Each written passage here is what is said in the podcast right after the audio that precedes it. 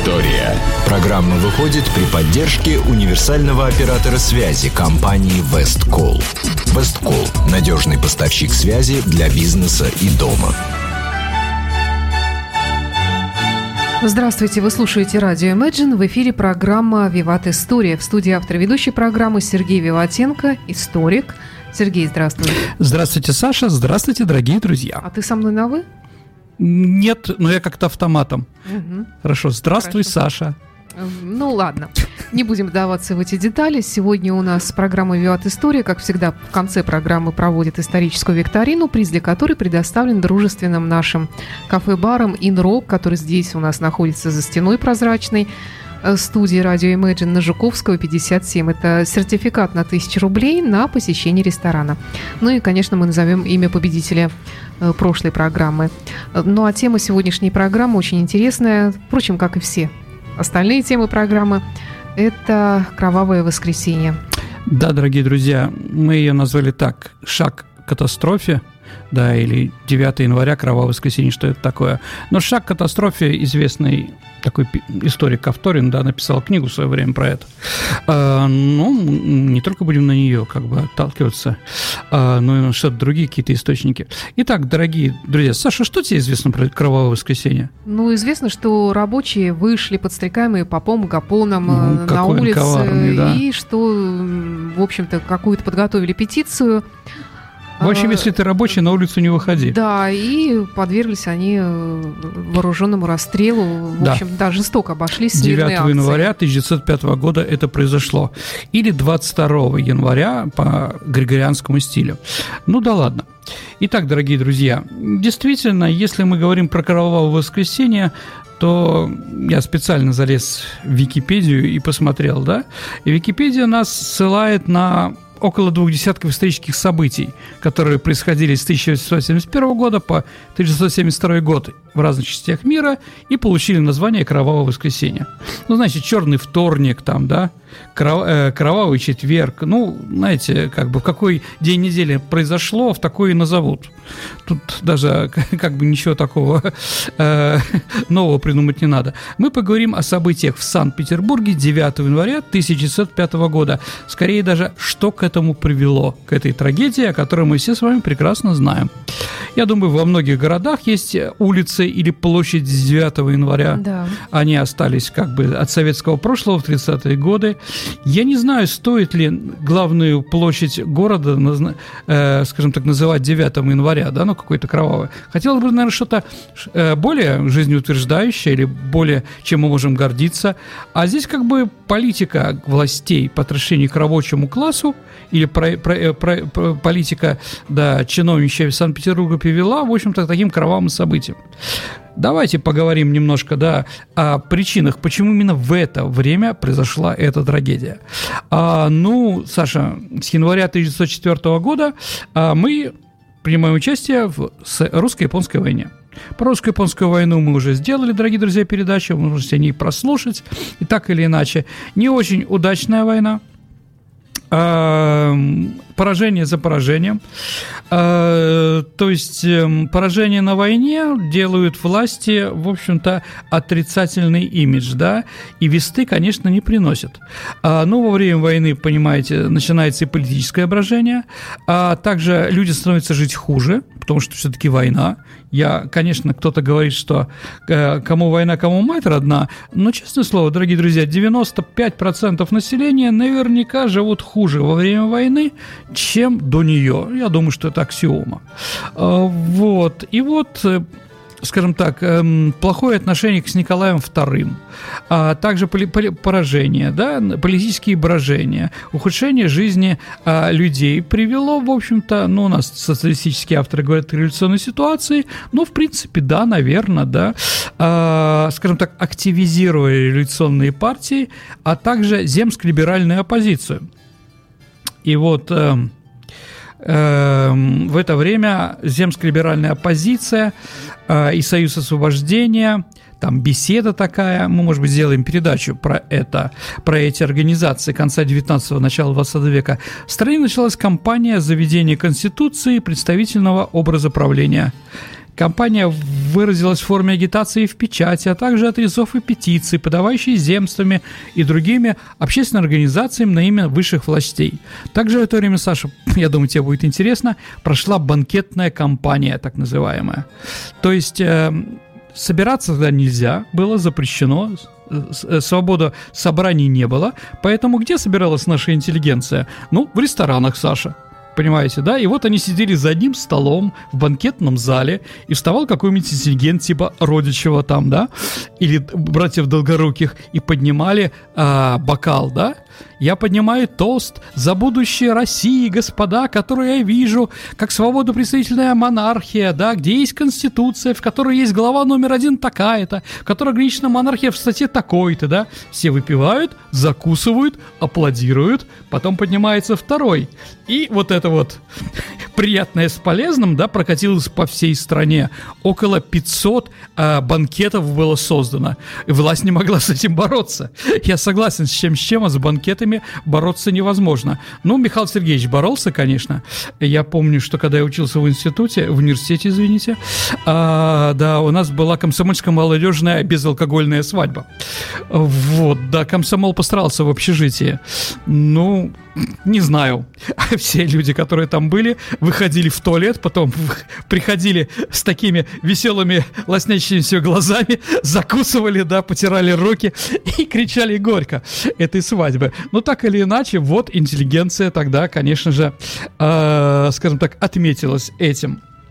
Революционные партии, да, конечно, они организуют забастовки, организуют какие-то, э, скажем так, акции. Ну и начинается, в 1902 году появляется у нас партия эсеров, и начинается охота на чиновников. Мы еще, дорогие друзья, с вами расскажем. У меня будет обязательно передача «Терроризм в России», о тех вопросах, которые мы еще не освещали, и о революции пятого года. Так или иначе, несколько министров внутренних дел, самый главный, наверное, Плеве, да, Сипягин и прочее, э, были убиты в это время время. Итак, э, значит, интеллигенция и революционеры требовали признать к управлению государственной общественности и создать народное представительство, которое совместно с монархом или без монарха, смотря какая радикальная организация, решало бы важнейшие вопросы внутренней жизни – Вследствие ослабления цензуры, который допустил министр внутренних дел Святопол Мирский, земские адреса и петиции проникали и в печать и становились предметом общественного обсуждения – Начиналось также и, э, начиналось и рабочее движение. Давайте теперь поговорим, а, мы сегодня говорим еще раз о Кровавом воскресенье, и поговорим, наверное, о тех э, структурах, общественных классах, да, и прочее, кто принимал участие в этой трагедии. Ну, в первую очередь, давайте рассмотрим рабочих. Понятно, что рабочие больше всех пострадали. Итак, в Российской империи, э, в это, ну, по переписи 96 -го года было 7 миллионов человек, я думаю, к 1904-1905 году их было уже около 8 миллионов э, человек, это из, 107, из 150 миллионов э, подданных, это не очень много. Но зато они все находятся в городах, в крупных городах, и там пытаются решить какие-то вопросы. Итак, э, тот э, детонатором всех этих событий служили ситуации забастовка на Путиловском заводе. Путиловский или Кировский завод, Саша, я думаю, вы знаете его, да, являлся, скажем так, автором как минимум двух русских революций. Это революция пятого года и февральская революция. Именно с забастовки на этих предприятиях революция начиналась. А, давайте все-таки посмотрим, что же не хватало рабочим. А, рассмотрим их эм, как бы какая у них была зарплата и прочее. Итак, зарплата на Путиловском заводе в среднем была, ну и по городу, в среднем была 43 рубля 46 копеек. Мастер получал 59 рублей 47 копеек, а чернорабочий 18 рублей 59 копеек. Ну, скажите, много это или мало? Ну, давайте как бы рассмотрим цены того времени. Наверное, через это, да? А 5 копеек стоил килограмм хлеба, 28 копеек килограмм мяса. Ну, как видим, Саша, достаточно прилично. Квартира с водой, но без дров 13 килограмм. Ой, извините, 13 рублей. Да, заговорился. 13 рублей. А дрова строили 4 рубля в месяц. Ну, значит, квартира обходилась 17 рублей. А, комиссия по благоустройству жизни рабочих, а такая была, а, городская сообщила, что прожиточный минимум в Санкт-Петербурге 21 рубль да, для мужчин, а для женщин 17. Для семьи 32. Саша, дурной вопрос. А почему мужчины 27, а женщины 17? Я таким же вопросом задаюсь, и меня это, если честно, настораживает. Мне кажется, Да, потребностей секси- у женщин гораздо сексизм. больше. Я Ну, может, согласен. просто тут имеется в виду, что мужчина жрет больше? А, нет, не поэтому, да. А женщина, да, в то время, конечно, не покупала разную косметику. А, вот. Ну, она покупала много чего другого. тоже. Согласен. Но если мы говорим, 4 рубля это на, э, на сигареты, на табак и на алкоголь.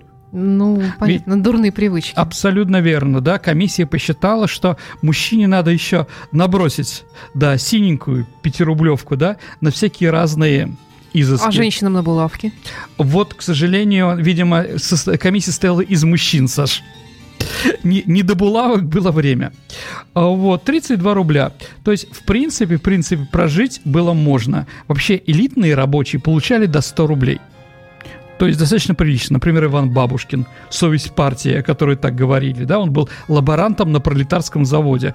Когда я когда мне надо было, чтобы поступить на исторический факультет, заработать э, рабочую специальность, потому что если были интеллигенция, а ИСТФАК это идеологический факультет, я пошел на пролетарский завод, попал как раз именно, да, э, э, почему пролетарский, ну, чтобы пролетарием считаться, да, и был старшим лаборантом в отделе, где лаборантом работал гордость партии Иван Бабушкин. Вот, это мне помогло в 83 году. Ну да ладно, дела давно минувших дней. А, так или иначе, эм, кстати, все руководство Гапоновской организации, о которой мы говорим, забегая вперед, они были элитные специалисты. И Варнашов, и Карелин, и Васильев, и так далее, получали до 100 рублей. Это очень прилично. Если вы жители Санкт-Петербурга, дорогие друзья, или каким-то ветром вас э, сюда принесет, милости просим, да, а на м, с- 12-й Советской есть бывший дом-музей Владимира Ильича Ленина. Это на самом деле дом-музей семьи Аллилуевых. Аллилуевы, Саша, это что за фамилия? Вам ничего не говорит? Ну, супруга Сталина. Умница, конечно. На самом деле это музей не только Ленина, но и Сталина. Да, как раз Светлана Аллилуева де- э, свою юность и первую, скажем так, свидание и любовь с Иосифом это было как раз там. И вот посмотрите, как бедный электрик живет в то время, да? Ну, во-первых, парадная с лифтом, да? Ш- большие потолки, горячая холодная вода. Ну и в завершение еще медная ванна, Саша. Представляете, вся из меди красная. Да, там, думаю, много ничего интересного расскажет. Да, и в этом музее вам еще расскажут, что Ленин впервые в своей жизни совершил над собой глумление. Он в июльские события 17 года сбрил бороду. Саш, ты понимаешь, да? Мужчина сбить бороду, это нужно, я не знаю, там, ну, на войну пойти. Нет, ты таких слов не употребляй, как глумление, потому что я читаю заголовки новостей, у меня другие ассоциации с Хорошо, словом связаны. ладно, не буду, да. Вот, ну, кстати, Ленин, если мы говорим про него, в октябре 17 года был без бороды. Ага. Да, посмотрите на, карте, э, на рисунки, которые сделал известный художник э, Андреев, да, и вот этого времени он без бороды, хотя во всех фильмах с бородой, ну, это уже, как говорится, сталинское время. А, итак, почему же, что же не устраивало рабочих-то? Да, Наверное, самое главное, Саша, я не знаю, сейчас ты, наверное, тоже сказать, это тягостное ощущение ущербности. Потому что это были действительно низшие классы. А, но 42% рабочих мужчин в Петербурге и 35 женщин рабо- работниц, да, были вне браке. Потому что невозможно было прожить с семьей, да. А у кого были семьи, они отправили своих детей в деревню потому что не прожить. И поэтому платили еще общине, чтобы она там жила, да? А община это Ну, это при том, что ты назвал такой прожиточный минимум, который как Да. раз позволяет это сделать. А почему же так получалось? Ну вот, видите, не все, видимо, так было хорошо. Видимо, квартира должна больше, потому что люди в основном, э, ну вот как воспоминания того времени, да, жили, например, с- ну как сейчас, извините, э, гастарбайтеры он живут в одной комнате или в одной квартире по 12, по 40 человек. В то же время тогда рабочие также жили. Они брали квартиру, комнату и жили там, извините, на нарах по 15 человек. Притом там еще такая была ситуация, как у турок, теплая постель называется. Но тут, мне кажется, это речь идет о чернорабочих, которые получали 18 рублей против Я специалистов. Согласен, но люди, приезжающие из деревни на Ну, заработки... Кем они еще могли быть? да. Конечно. К сожалению, грамотность тогда была не в чести. Ну да. Это очень маленький процент. Э, Так что там про теплую таджикскую постель? А, теплая постель это очень просто. А, ч- э, два человека спят в одной постели. Просто один встает, э, да, один спит, Посменно. а второй в это время посменно работает. Он приходит и меняется, да? Вот у них как бы такая вот вещь была. Я думаю, в Петербурге, в Петрограде потом такой же, такая же ситуация была. Ничего нового мы не придумали. Поэтому да, ну и, конечно, ощущение ущербности, ощущение отрыва тебя от корней, да? Ну, как бы это... Алкоголизм. Да, алкоголь, наверное, тоже. Э, Классы маргиналы, так называемые, да, дорогие друзья. Маргиналы – это люди, которые ушли от своего класса, от крестьянства, но не стали рабочими горожанами. И таких вещей много, как шутят, да, женщина, уехавшая из деревни, девушка, да, она может покинуть деревню, а деревня из нее никогда. Ну, примерно так и было, да. И вот они еще платили, как я сказал, за своих детей 5 рублей за проживание каждого ребенка. Ну, детей-то было достаточно прилично. В общем, было сложно. Что же требовали во время забастовок, которые были? Они в основном были экономические. Да, конечно, Владимир Ильич Ленин там со своей группой борьбы за освобождение рабочего класса, он, конечно, уже присутствовал, да, где-то зримо, где-то нет, в Санкт-Петербургских окраинах, да, но все-таки из-за чего? Ну, из-за какой-то несправедливости. Кого-то уволили, кого-то убили, да, кого-то там э, над кем-то поиздевался мастер, да, вот, кого-то обманули, ну, воровали все время, да, вот, поэтому забастовки были стихийные, например, да, а если не стихийные, что не требовали? В первую очередь, отмену штрафов, дорогие друзья. Что такое штраф? Ну, средний штраф, который был на наших предприятиях, а, в Санкт-Петербурге это 2 рубля 63 копейки. Да? То есть 5% заработка. Это ни много ни мало, да, но это все равно издевательство, потому что иногда это было очень субъективно и давали штрафы совершенно по другим причинам, да. Ну, как сейчас в футболе. Какую-то команду судья засуживает, а какую-то нет, да. Кому-то дает красные или желтые карточки, а кого-то нет, кому-то ставит пенальти, да. Ну, понимаете, пристрастное отношение мастера, да? А, то есть был протест против социально-нравственной приниженности, произвола, бесправия. Притом, извините, в одном городе, да, ты живешь непонятно как, 10 человек, 15 человек в одной комнате, а рядом, извините, Невский проспект. Или в Москве ули... Рублевка, да, и все остальное, пятиэтажки, которые сейчас расселяют. Но разница все-таки есть, да? То есть мы можем сказать, что был протест за гордость, а не за желудка. Ну, еще что требовали, кроме того, что снять штрафы, снижение рабочего дня. Работали до 14 часов. А вот требовали до 10 хотя бы. Тоже понимаете, да? А сколько выходных? Один был? Воскресенье, да. Выходной был один воскресенье и три христианских праздника. Рождество, э, Пасха и Троица. А, Вот. Притом, если, например, немец руководил, хозяин немец, там, а у нас таких много, там, Лансерея, Сименс, Шукерт, ну, конечно, Шукерт не немец, а вот, да, ну, допустим, Сименс, голландец, да, и прочее. У них нет же ведь, э, у них же нету праздника Троицы, поэтому, возможно, два выходных. Ну, я могу сказать, что в Китайской Народной Республике 49 года выходных вообще не было. А первый выходной получи, появился в 79 году на э, 30-летие, м, 30-летие э, сентябрьской революции в Китае, да, и народ вообще не знал, что делать. Ну, они как бы привыкли, да, работать. Так, так или иначе. И вот люди, ну да, с одной стороны, бесправные. Почитайте роман «Мать». Очень хороший роман. Жизненный, да. А для школы, когда над нами издевались, от него просто тошнило, это одно. А когда у нас Да, согласна. когда у нас появился капитализм, мы стали сравнивать и понимаем, да, что значит, когда тебе э, какой-то предприниматель, да, высасывает тебя всю энергию, а потом тебя выплевывает, как говорит Гоголь, да, э, вышвыривает за, э, да, и как, как найти, где там, пьянством, это вот Гордеев, да, там, Власов, да, э, извините, да, э, он искал, да, ему было скучно, сколько можно напиваться, да, и действительно появляются воскресные школы. Воскресные школы, они были не только государственные, городские, ну, городские были, да, для, ну, как это у нас большая перемена для рабочих, потому что воскресенье выходной, можно пойти работать. И вот там, туда, кто идет учителями, идут революционная интеллигенция, да, жены, э, жены наших штурманов будущей бури, э, жена Ленина Крупская, жена Старкова Старкова, жена Крыжиновского и так далее и тому подобное. Они э, смотрят на своих рабочих, видят, кто посметливее, кто умнее, да, а потом приглашает вечером чайку попить на тайную конспиративную квартиру, где соседают марксисты, да. Вот так вот появился у нас Иван Бабушкин, любимый рабочий революционер Шотман, тот же самый Щелгунов, у нас улицы их названы, да, и еще Иван Каляев, он террорист, который убил, эм, э, убил великого князя э, великого князя Сергея Александровича в Москве. Но он тоже был из этой ленинской когорды. Он был учеником Ленина. Ленин, правда, сразу от него сказал, что мы к терроризму не имеем отношения, но неважно. Итак, воскресные школы, радикальная интеллигенция рождает тайные революционные кружки.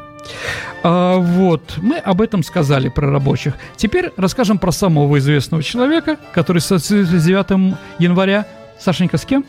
Поп Гапон? Георгий Аполлоныч Гапон. Что за имя такое Гапон? Не знаю. Гапон – это агафон по-украински. Mm-hmm. Ну, как у нас, знаете, у них фурса, а у нас фирс, да? Ну, такое это изменение, да? Ну, согласимся, что у нас э, Егор, Юрий, Георгий, да, Жорж, например, Джордж, э, Джу, э, Гюрги, например, где-нибудь там, да, встречается, то есть имя там, или Бутрос в Египте среди коптов, это Петр – да, просто так вот они слушают, так произносят одно и то же святое имя. Ну, так и здесь, Гапон, Агафон. Итак, э, Георгий Аполлоныч Гапон родился в феврале 1870 года, то есть он с Лениным одногодок, а в Кобелякском уезде Полтавской губернии. Село, по-моему, Бельки называется. Ну, врать не буду, да? Кобеляки достаточно известное место. Если вы помните, там Касьян такой Костоправ жил в конце советского времени, знаменитый. Ну, помните, не помните. Итак, э, да, Восточная Украина. Русский православный священник, ну да, и в крестьянской семье родился, но достаточно зажиточный. Получил образование, стал священником, э, приехал в Петербург поступать в духовную академию. А, видимо, он действительно был смышленный, а, выдающийся оратор 100%, проповедник, да, наверное. А глядя на то, что он совершил 9 января, политический деятель, а то, что он общался с, э, с, э, с рабочими, наверное, профсоюзный лидер. Его так, наверное, тоже можно назвать. А, вот. И вот в Петербурге Гапон начал участвовать в благотворительных миссиях, занимающихся христианской проповедью среди рабочих. А в то время в Санкт-Петербурге действовало общество религиозно-нравственного просвещения, а, которое возглавлял очень известный протерей, философ Арнацкий. А, с 1999 года Гапон начинает выступать в качестве проповедника церкви Милующейся Божьей Матери. Знаете, Саша, где он находится? Это Большой проспект Васильевского острова, где учебка э, советского времени э, водолазов и подводников. Это вот такая вот греческом стиле, византийском стиле церковь, э, ближе а, ближе к, ну, к Ленко, Ленэкспо, да? Так вот, там в этой церкви как раз водолазов и учили подводнику. Там большой бассейн сделали в свое время. Ну, вот эта знаменитая церковь, да? А, называется это Галерная гавань. Старостой в этой церкви, Саша, был достаточно известный человек, будучи обер-прокурор Саблер. А, вот, а, Владимир Саблер будущий.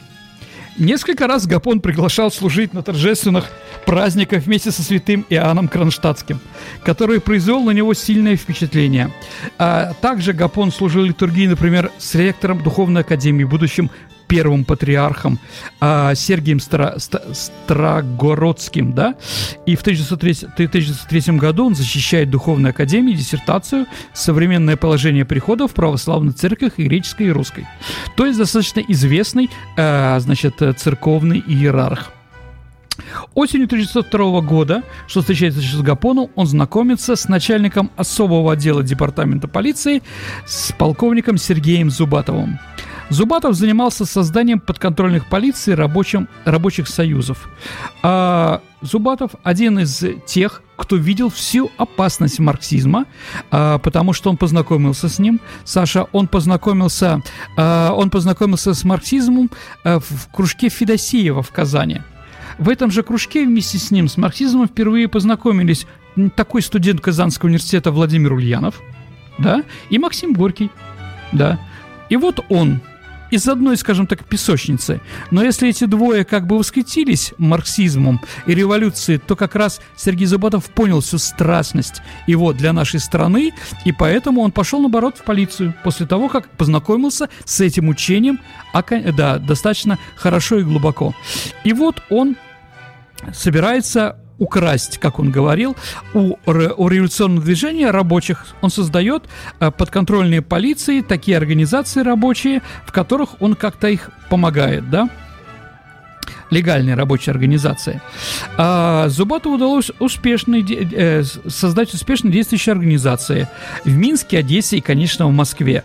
А Зубатов вмешивается в забастовки.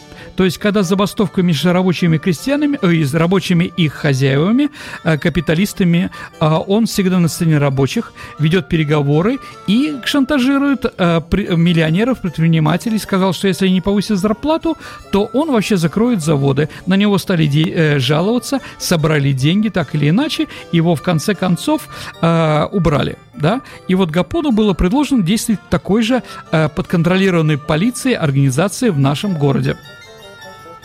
Э, значит, Гапоном и Зубатовым были основаны в Петербурге общество взаимного вспомоществования рабочих механического производства. А, вот. Итак, э, Внутри, посмотрев на всю ситуацию, Гапон э, после снятия Зубатова подвергает критике существенной зубатовской организации и предлагает создать новое рабочее общество по образу независимых английских тред-унионов профсоюзов э, и отказаться общаться с полицией, поэтому считает, что это мажет черной клашкой. Э, вот. Итак, в 1903 году было создано собрание русских фабрично-заводских рабочих города Санкт-Петербурга. Итак, а, для, чего они были созданы, с чем боролись? Первое, предоставить своим членам возможность разумно и трезво проводить свободное время а, от, работы, а, от, от, от своих работ. То есть борьба с пьянством. Это в первую очередь. Конечно, среди рабочих пьянство было повсеместно, и с ним боролись. Второе. Распространять среди рабочего населения просвещение на началах русского национального самосознания. Что это? Это знакомить с религией и давать грамотность да, и третье – способствовать улучшать условия труда и жизни рабочих. Как добиться всех этих вещей, да? А, он предлагал в своем уставе, в уставе этого организации было написано устраивать ежедневные собрания для разумного всестороннего обсуждения нужд членов собрания – образованность в своей среде светские духовные хоры, хоры, извините, да, устраивать концерты, семейно-вокальные, литературные вечера и танцы, учреждать библиотеки, читальные, а, беседы, э, проводить беседы, лекции по общеобразовательным предметам. Вот, образовать различные благотворительные коммерческие предприятия, а, капитал которого был создан на похоронную кассу, на чайную, потребительскую лавку и другие учреждения, где рабочие могли бы, да, скажем так, дешевле, чем на других местах, попить чаю, да, или что-то купить себе. А вот, как вспоминает один из рабочих того времени, который принимал участие Карелин, да, он пишет, у рабочих была страшная охота заниматься. И чем только они не занимались. Кто математикой, кто русским языком, кто иностранными языками. Вот это уже интересно. А, но что было им, не, а, но что они на что им было им, как пишет Карелин, не знаю, а занимались и этим, занимались же музыкой и гимнастикой. А, вот, то есть первые спортивные союзы в виде, в, вроде «Сокола», которая организовывалась среди славянского населения Германии, Австро-Венгрии и Югославии будущей.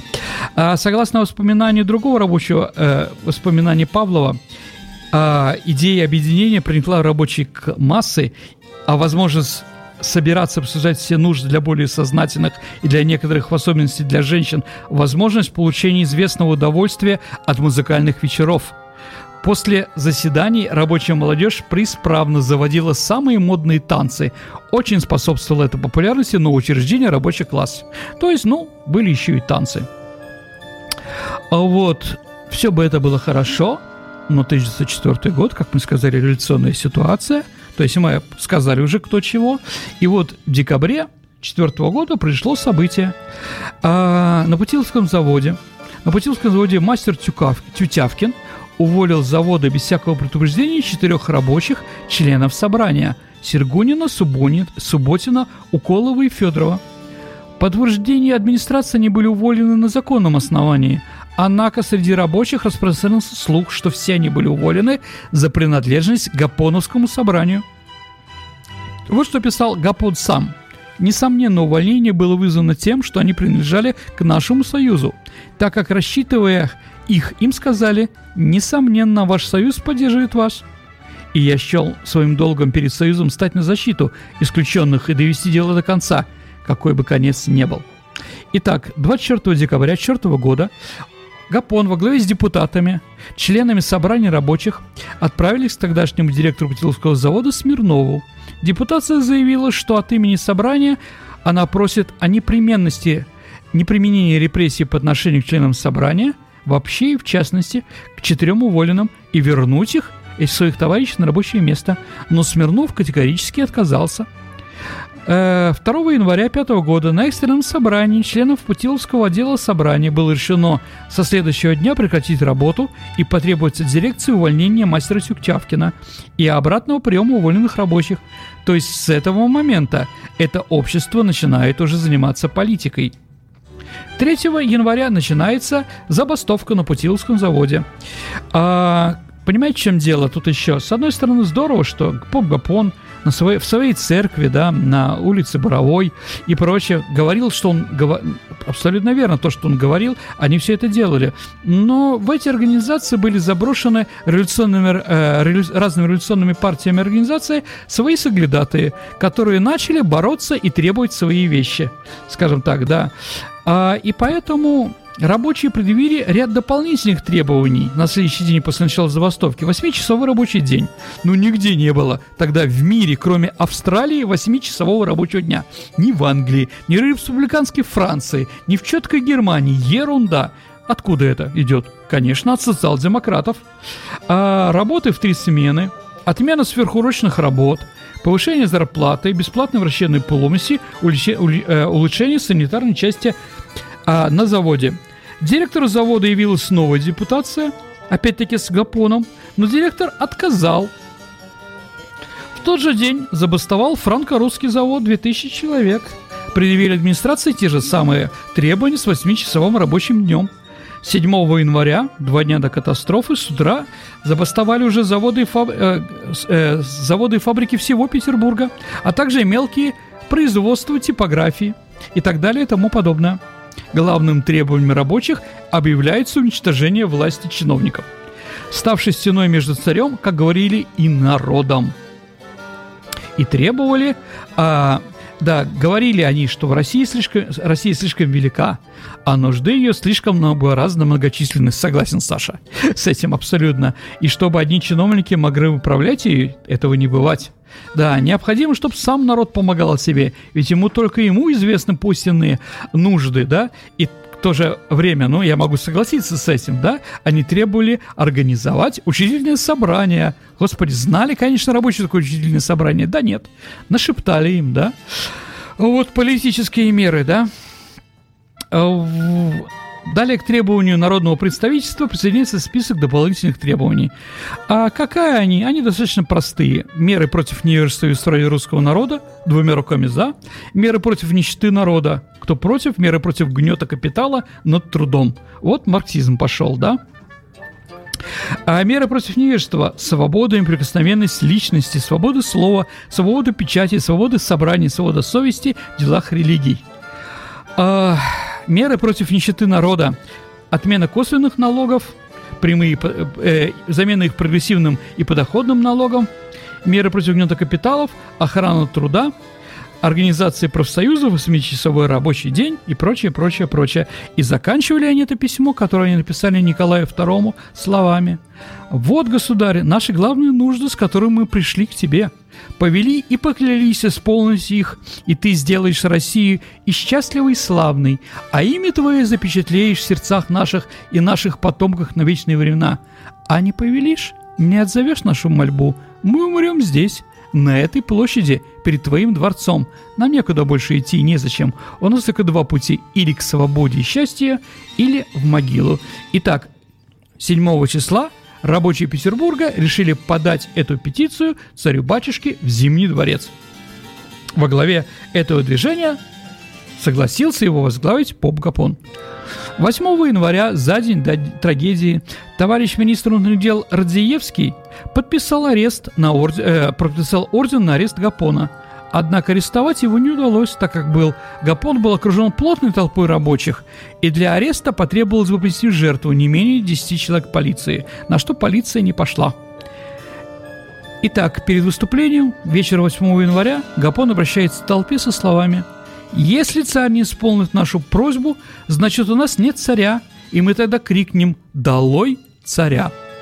Вот к чему все это привело, дорогие друзья – а, давайте немножко еще раз поговорим об императоре нашем Николае II. У нас будет, наверное, передача про Николая II обязательно. Просто о тех событиях, которые у нас прошли. 6 января, как известно, у нас крещение, да, крещенское водосвятие на Неве из Иордани, а берут воду, да, ну, вы знаете, купание у нас к этому времени еще есть, да. Так вот, всегда на Неве по традиции присутствует император.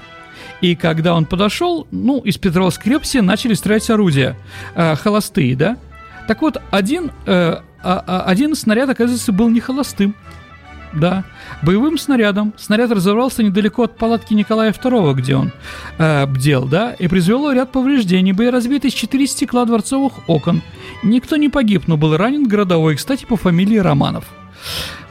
Впоследствии расследование показало, что это было несчастным случаем. Но тот день это было 6 января вечером, Николай II сбежал из города, спешно покинув его, и выехал в царское село. То есть в это время в Петербурге Николая II не было. С одной стороны, может, из этих событий, а может, из-за того, что боялся, что он, с ним ему потребует встречи с рабочими, а он этого не хотел.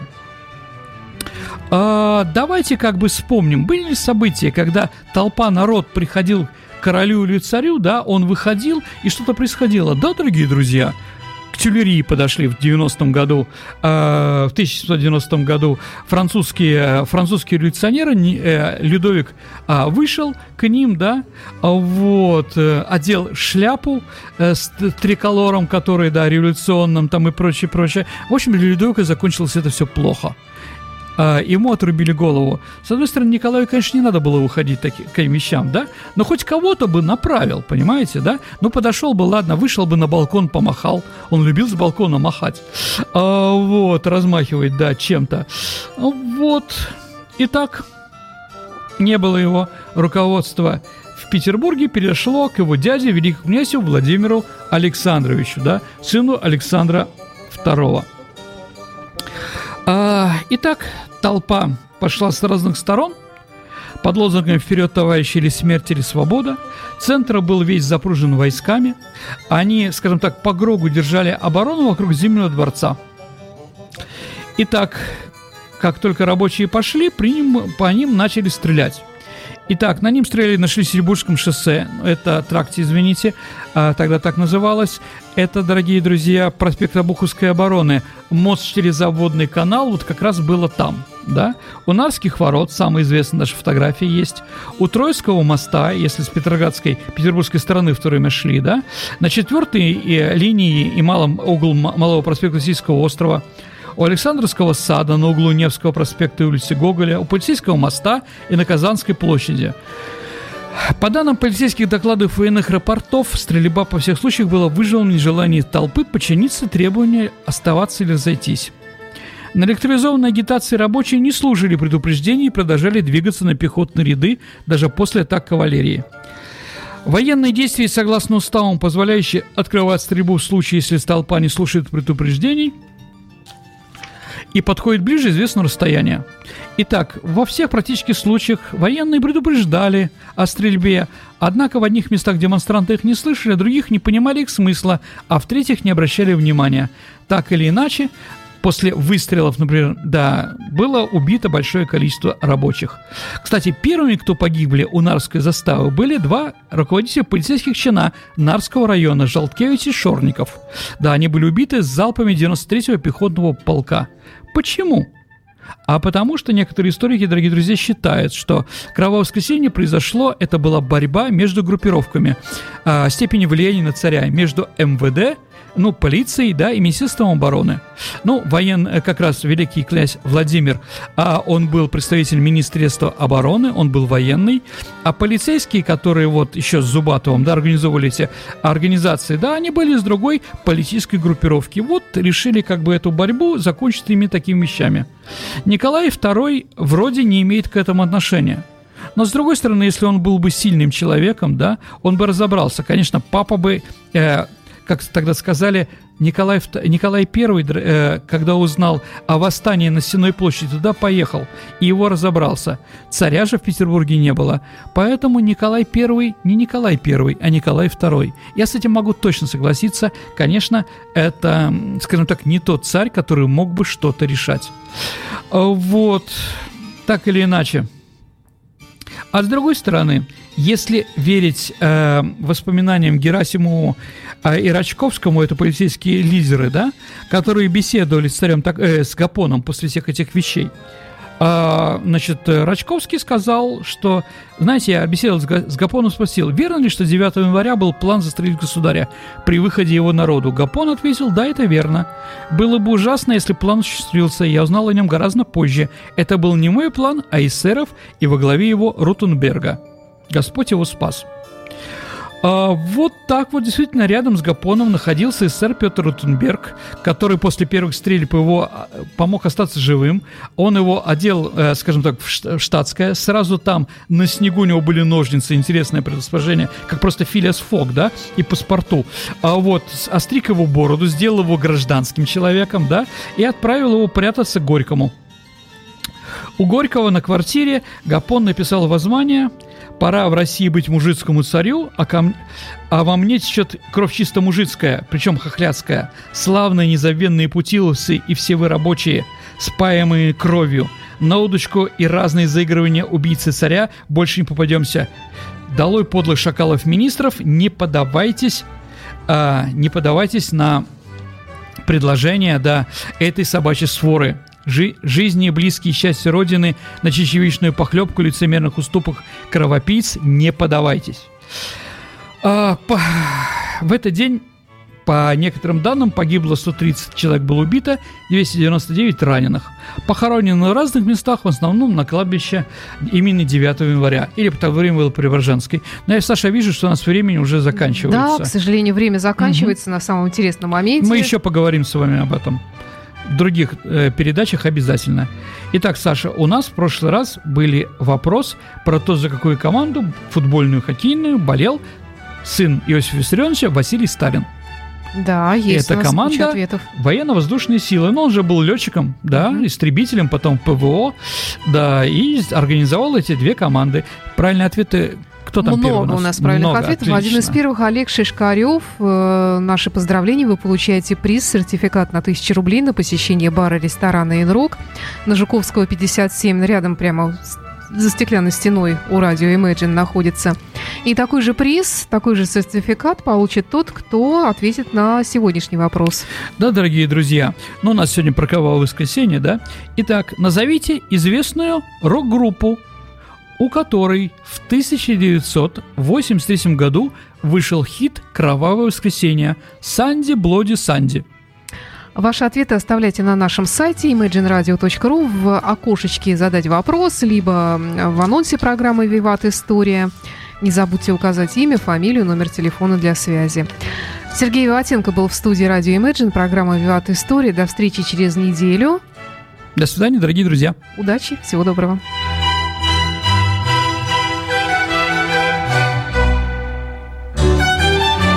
Программа выходит при поддержке универсального оператора связи Весткол.